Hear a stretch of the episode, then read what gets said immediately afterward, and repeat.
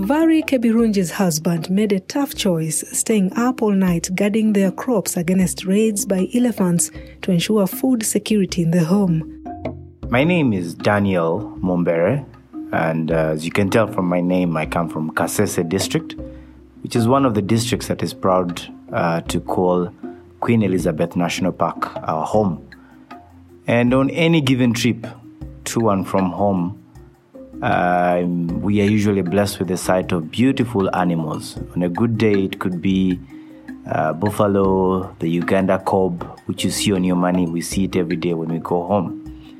But on a bad day, you will hear stories of uh, your bus uh, could uh, collide with an elephant that is crossing the road. And we've also had cases in the past where that has been terrible. So for us who come from this place, there's always the question of how do we coexist with these beautiful animals? Hello and welcome to the Special Report podcast with me, Razia Athman. Our first stop is at the home of 55 year old Varry Kebirungi. Clad in a blue maxi dress with short hair, she brings chairs outside for us to sit but today we tell her we won't really sit down. Then she leads us inside her shop where she's arranging 50 ml containers for packaging honey. Behind this shop is their house. Kebirungi was often lonely, and her predicament was no different from most homes in Chenzaza village in Rubirizi, western Uganda, where elephants left a trail of destruction. But 37 years since her marriage, Things are changing after the installation of an electric fence to keep the marauding wild animals from crossing into the neighboring villages. Before the solar powered electric fence was erected in the district, these gigantic hives lay idle, keeping bees just to drive away wild animals. But now, beekeeping is a flourishing economic activity. Varry Kebirungi is a subsistence farmer before this fence was there, we used to have on a line the bees which can chase away the animals. And now we are doing it as a business because we harvest honey and get money from it. We get honey, then the remaining we get beeswax. From beeswax we get jelly, we get soap. According to the Worldwide Fund for Nature, one elephant eats up to 150 kilograms of food. This means a single meal for one elephant is enough to raze a quarter of an acre to the ground in one go.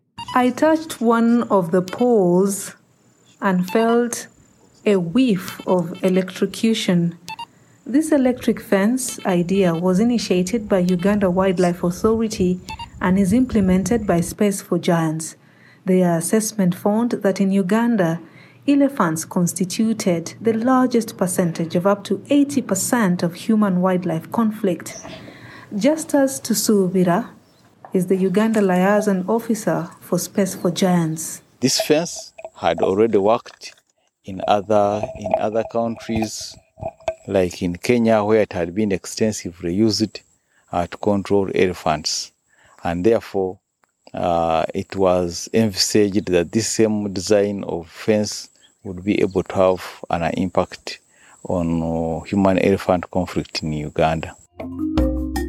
Under the Uganda Wildlife Act 2019, wildlife violators face a fine of 19 million shillings, life imprisonment, or both.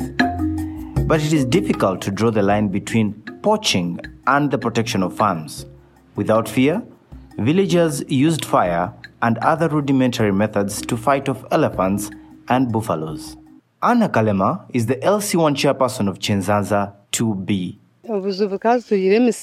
She says the elephants would eat our gardens, they would attack and fight with people who had to be hospitalized to survive. Some of the animals were killed. The idea worries conservationists, but electricians working on this project have meticulously calculated the voltage. The fence uses pulses and is low in amperage sufficient to bounce off a person or animal touching it. Sami Githui is the Human Wildlife Coexistence Manager at Space for Giants. We endeavor to maintain the fence at uh, average of 7,000 volts because that is what we have has been proven as effective for elephants. And this begins during construction. We, we power the fence as we construct it. So, the animals now expend more energy in search of food, trekking much longer distances beyond the fence. John Bosco Nkurunungi is a behavioral ecologist at Mbarara University of Science and Technology. Those critical spaces where key elements that are used by elephants are must be accessed at all the time. So when you are gazetting an area, you have a critical habitat for an animal, right? It must be included. Or you must recreate it. This ensures elephants can access their nutritional needs and get the same requirements to manage their well-being. Now we drive 15 kilometers across the fence to the office of the chief warden of Queen Elizabeth Conservation Area, Pontius Ezuma. There are five monkeys in the compound, a few warthogs, but they are minding their business, not interfering with any activity. Ezuma confirms the challenge these large animals are facing. Their area is getting constricted. It's a fact. But um, then, now, we also need to accept these two must go together development and conservation. And how do we strike a balance now remains the question for us all. Human wildlife conflict is not unique to Rubirizi. These cases are a testament to the unrelenting conflict of shrinking wildlife corridors. UWA has used trenches, Mauritius thorn hedges, scare shooting, noise, and beehives, but still, the Big Five game know how to find a way out. Bashir Hangi is the communications manager at Uganda Wildlife Authority.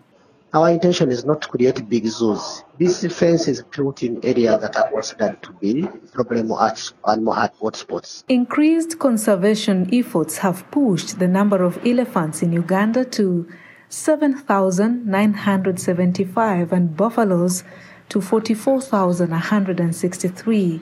Celeste Masereka is in charge of problem animals at Queen Elizabeth National Park. So long as they move outside the communities, it's our responsibility to make sure that we maintain them inside the park. Hotspot areas traverse over 200 kilometers in conservation areas around the country. The line currently runs for 100 kilometers at an estimated 5 billion shillings.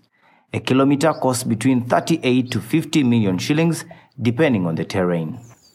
This electric fence may be the answer to crop raids and poaching for now, but with their intelligence, the animals are already learning how to maneuver around the perimeter, which means that the government must constantly think about new ways of protecting farms, large fauna, and human beings.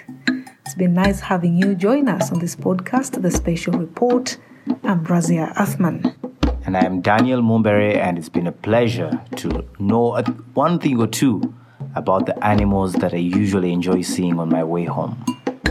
Thank you so much for listening. This story was produced with support from Internews Earth Journalism Network.